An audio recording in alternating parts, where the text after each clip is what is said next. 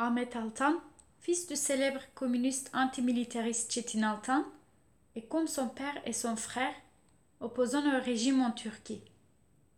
Il est journaliste et surtout écrivain, en prison depuis 2016, sûrement pour le restant de sa vie. Il n'y a pas de genre à se laisser abattre, pas de genre à se laisser enfermer. Écoutez son histoire. Je ne reverrai plus le monde, Ahmet Altan. Une phrase. Je me suis réveillé. On sonnait à la porte. J'ai jeté un œil au réveil électronique à côté de moi. 5h42, les chiffres clignotaient. La police, me suis-je dit. Comme tous les opposants de ce pays, chaque soir, je m'endormais, imaginant qu'à l'aube, on frapperait à ma porte. Je savais qu'ils viendraient, ils sont venus. J'avais même préparé des habits spécialement pour mon arrestation et les jours qui suivraient.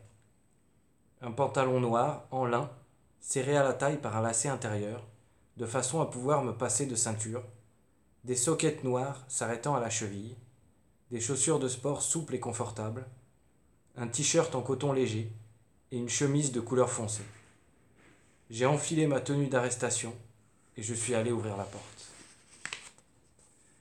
J'ai d'abord regardé par le Judas. Des policiers attendaient sur le palier, revêtus de gilets sur lesquels on lisait, écrit en grosses lettres au niveau de la poitrine, Thème. Les membres de la brigade antiterroriste en tenue d'intervention. Ils étaient six. J'ai ouvert la porte. Mandat de perquisition et d'arrestation, ont-ils dit en entrant. Ils ont laissé la porte ouverte derrière eux. Ils m'ont dit qu'ils avaient aussi ordre de mettre en garde à vue mon frère, Mehmet, nous habitions le même immeuble, et qu'ils avaient envoyé une équipe devant sa porte, mais qu'ils n'avaient pas ouvert. Ils ont sonné à quel numéro, vos collègues? Bien évidemment, ils s'étaient trompés d'appartement. J'ai téléphoné à Mehmet. On a de la visite, ouvre ta porte, lui ai-je dit. Quand j'ai raccroché, un policier a tendu la main vers mon téléphone. Je le prends. Et il me l'a pris. Ils se sont séparés pour fouiller l'appartement. Le jour se levait. Affleurant au-dessus des collines, les rayons du soleil se diffusaient en vagues violettes, mauves et lilas, dans un ciel qui paraissait une rose blanche. Un paisible matin de septembre s'éveillait, ignorant tout de ce qu'il se passait chez moi. Les policiers fouillaient toujours. J'ai fait du thé. Vous voulez du thé leur ai-je demandé? Ils n'en voulaient pas. Imitant la voix de mon père, j'ai ajouté Ce n'est pas un pot de vin, vous pouvez en boire. Quarante-cinq ans plus tôt, un matin encore, ils avaient fait irruption chez nous, pour mon père cette fois. Il leur avait demandé s'ils voulaient du café, et quand ils eurent refusé, il leur avait répondu en riant. Ce n'est pas un pot de vin, vous pouvez en boire. Ce que je vis n'a rien d'un déjà-vu. C'est la répétition d'une même réalité. Comme ce pays ne se déplace que très lentement dans le cours de sa propre histoire, le temps n'y fait jamais marche arrière. Il se retourne pour s'apesantir sur lui-même. Quarante-cinq ans plus tard, le temps se retournait sur un matin identique. Quarante-cinq ans d'un seul matin pendant lequel mon père était mort et où j'avais vieilli, mais dont l'aube et ses intrus demeuraient inchangés. Sur le seuil de la porte grande ouverte, j'ai aperçu Mehmet et son sourire, toujours si réconfortant pour moi. Il était encerclé de policiers. Nous nous sommes dit adieu. Les policiers ont emmené Mehmet. Je me suis servi du thé. J'ai vidé dans un bol un paquet de muesli auquel j'ai ajouté du lait. Je me suis assis dans un fauteuil et, sirotant mon thé et mangeant mon muesli, j'ai entrepris d'attendre que les policiers finissent de fouiller mon appartement. Tout était silencieux. On n'entendait pas d'autre bruit que ceux que les policiers, dans leur fouille méticuleuse, faisaient en remuant mes affaires. Ils ont pris mon vieil ordinateur de vingt ans, je n'avais jamais pu me résoudre à le bazarder à cause d'un lien sentimental, quelques-uns de mes romans avaient été tapés sur ce clavier, et aussi des disquettes démodées qui s'entassaient dans un coin. L'ordinateur portable dont je continuais de me servir. Ils ont tout embarqué dans des grands sacs en nylon. On y va, ont-ils dit. J'ai pris le sac où j'avais glissé d'avance quelques bouquins au milieu du linge de rechange. Nous sommes sortis de l'immeuble, une voiture de police banalisée attendait devant la porte. Nous sommes montés dedans. Je me suis assis avec mon sac sur les genoux, ils ont fermé la portière. Les morts ne savent pas qu'ils sont morts. Dans la mythologie islamique, on dit qu'une fois les funérailles terminées, la tombe refermée, tandis que la communauté se disperse, le mort se lève pour rentrer chez lui. Et ce n'est qu'alors, à l'instant où il se cogne la tête contre le couvercle de son propre cercueil, qu'il comprend qu'il est mort. À l'instant où la portière s'est refermée, j'ai senti ma tête cogner contre le couvercle de mon cercueil. Je ne pouvais plus ouvrir cette portière, je ne pouvais plus redescendre, je ne pouvais plus rentrer chez moi. Je ne pouvais plus embrasser la femme que j'aime, ni étreindre mes enfants, ni retrouver mes amis, ni marcher dans la rue. Je n'aurais plus de bureau, ni de machine à écrire, ni de bibliothèque vers laquelle étendre la main pour prendre un livre. Je n'entendrai plus de concerto pour violon, je ne partirai plus en voyage, je ne ferai plus le tour des librairies, je ne sortirai plus un seul plat du four, et je ne verrai plus la mer, je ne pourrai plus contempler un arbre, je ne respirerai plus le parfum des fleurs, de l'herbe, de la pluie, ni de la terre, je n'irai plus au cinéma, je ne mangerai plus de hauts plats au saucisson à l'ail, je ne boirai plus un verre d'alcool, je ne commanderai plus de poisson au restaurant, je ne verrai plus le soleil se lever, je ne téléphonerai plus à personne, personne ne me téléphonera plus, je n'ouvrirai plus jamais une porte moi-même, je ne me réveillerai plus jamais dans une chambre avec des rideaux. On changera jusqu'à mon nom. On effacera Ahmet Altan pour le remplacer par le nom inscrit sur mes papiers. Ahmet Husrev Altan. Quand ils me demanderont ton nom, je dirai Ahmet Husrev Altan. Et s'ils me demandent où j'habite, je donnerai un numéro de cellule. Désormais, on décidera pour moi de ce que je ferai, des endroits où j'irai, du lieu où je dormirai, de l'heure à laquelle je me réveillerai, du nom que je porterai. J'obéirai à des ordres. Arrête-toi, avance, entre, lève la tête, enlève tes chaussures, tais-toi. La voiture de police filait à toute vitesse. C'était le premier des douze jours de vacances pour la fête de l'Aïd. La plupart des habitants de la ville étaient partis en congé, y compris le procureur qui avait signé mon ordre d'arrestation. Les rues étaient désertes. Le policier à côté de moi allumait une cigarette. Il m'a tendu le paquet. J'ai secoué la tête et dit en souriant Merci, je ne fume que quand je suis tendu.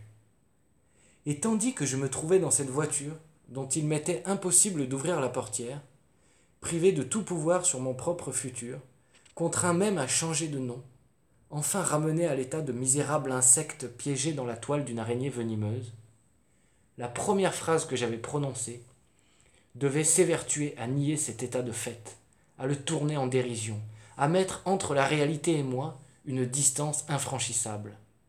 Or, cette phrase surgit de je ne sais quel obscur recoin de ma conscience, elle m'était venue sans réfléchir. Comme si, dans la voiture de police qui le conduisait vers son cachot, quelqu'un en moi, mais que je n'appellerais pas moi, et qui pourtant était une part de moi-même, puisque ces mots sortaient de ma bouche, avait emprunté ma voix pour dire qu'il ne fumait que quand il était tendu. Cette phrase a tout changé. Elle avait divisé la réalité en deux moitiés, aussi sûrement qu'un sabre de samouraï, d'un seul coup, qui est presque une caresse, tranche un bandeau de soie jeté en l'air.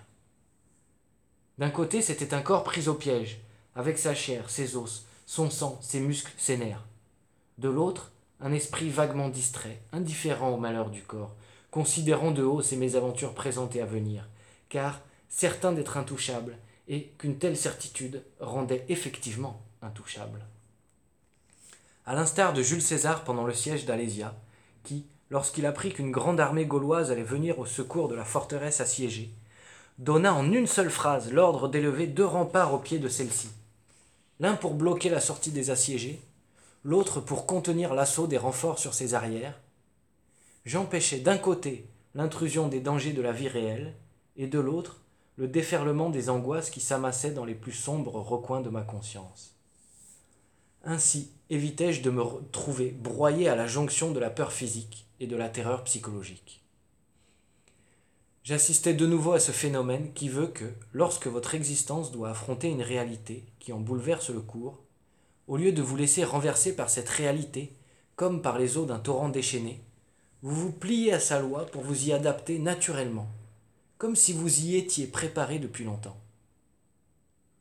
Et puisque je suis cet homme qui s'est retrouvé pris, jeté, ballotté dans les flots crasseux d'une réalité sordide, je peux dire avec assez de certitude que les victimes sont toujours les êtres raisonnables qui croient à la nécessité de s'adapter aux circonstances. Dans certaines épreuves, lorsque le danger menace de tous côtés, que le réel vous encercle, on attend de vous certains mots, certaines réactions. Mais si vous ne vous conformez pas aux attentes, si, à cet instant-là, vous faites preuve d'une réaction ou d'une parole inattendue, alors c'est le réel lui-même qui se brise en miettes contre cette digue que votre esprit a farouchement dressée pour le contenir. Ensuite, dans la rade paisible de l'esprit, ramassant ces débris, vous trouverez sans peine la force de construire une réalité nouvelle.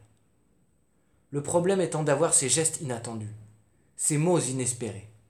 Si vous en êtes capable, si vous parvenez à vous moquer de la sainte lance que le destin pointe sur vous, alors, tel le jeune lieutenant de l'inoubliable nouvelle de Pouchkine, le coup de pistolet, indifférent au canon braqué sur votre cœur, vous pourrez continuer à manger tranquillement les cerises dont vous avez rempli votre chapeau, ou, comme Borges face au voleur qui surgit devant lui au coin d'une rue déserte en lui criant La bourse ou la vie vous répondrez impavide La vie. Dès lors, une force immense vous sera accordée. Pour ma part, j'ignore toujours à quelle mystérieuse source j'ai puisé l'inspiration de cette phrase.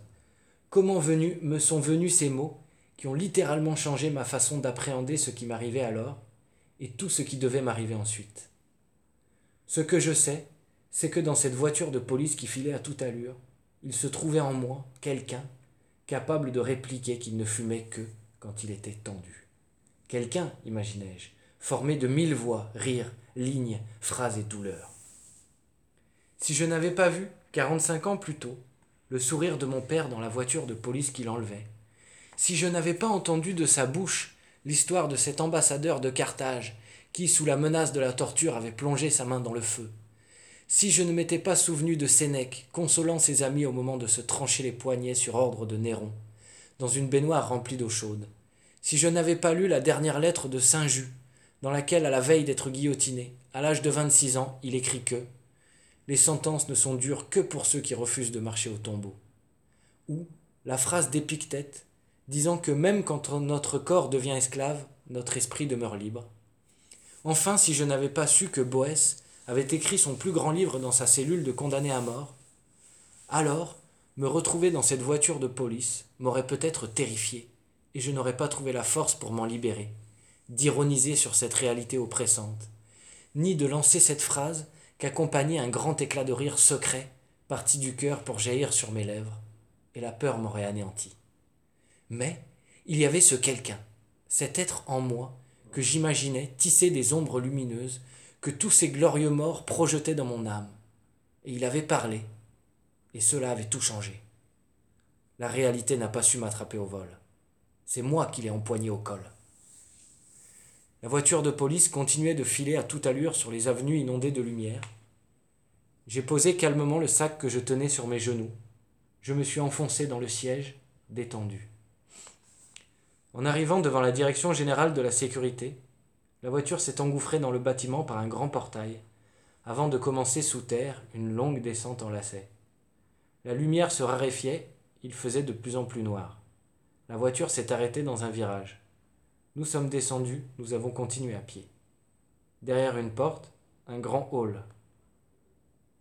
C'était un monde souterrain inconnu des gens de là-haut, monde dont ils ne soupçonnent même pas l'existence, monde à l'odeur de plâtre, de sueur et de moisissure, aux murs jaunis évoquant une forêt de soufre glacé, un monde où faire son entrée signifiait avoir déjà disparu de la surface de la terre. Dans le halo cru des néons alignés, chaque visage y paraissait enduit de cire mortuaire. Des policiers en civil attendaient là les âmes arrachées au monde. Devant nous, un long couloir s'enfonçait sous la terre. Au pied des murs s'entassaient des sacs de nylon et des bagages personnels, comme après un naufrage, on verrait sur la plage les affaires éparses des malheureux perdus en mer. Les policiers m'ont enlevé ma montre, mes papiers, mes lacets, le fil qui servait de ceinture à mon pantalon. Dans ces ténèbres refoulées, loin sous terre, hors du cœur de la ville, comme on jette la queue d'un fruit ou ses morceaux abîmés, chaque mouvement, chaque mot nous éloignait un peu plus du monde des vivants. J'ai suivi le policier dans le couloir, mes chaussures s'enlaçaient raclant le sol. Il a ouvert une porte métallique. Nous étions maintenant dans un couloir étroit, dont la chaleur étouffante vous saisissait comme un fauve entre ses griffes. Tout le long du couloir s'alignaient des cellules, fermées par d'épais barreaux en fer. Des gens y étaient entassés les uns sur les autres. Ils couchaient par terre.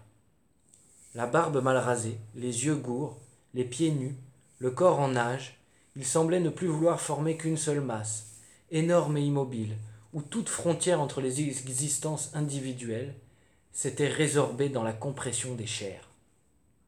Leur regard était plein d'inquiétude et de curiosité mêlée. Le policier m'a fait entrer dans une cellule et il a verrouillé la porte derrière moi. J'ai enlevé mes chaussures et me suis posé là comme les autres. Dans cette cellule, minuscule et bondée, la place au sol manquait pour se tenir debout. En l'espace de quelques heures, j'avais remonté cinq siècles d'histoire. J'étais arrivé au Moyen Âge dans les geôles de l'Inquisition. J'ai souri au policier qui me regardait à travers les barreaux.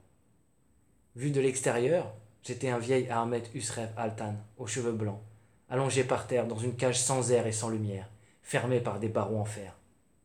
Mais cela, c'était la réalité de mes geôliers. La mienne était tout autre. Moi, j'étais un jeune officier qui mange tranquillement ses cerises, un pistolet braqué sur le cœur. J'étais Borgès répondant La vie aux voleurs. J'étais César qui fait dresser des murs à Alésia. Parce que moi, il n'y a que quand je suis tendu que je fume.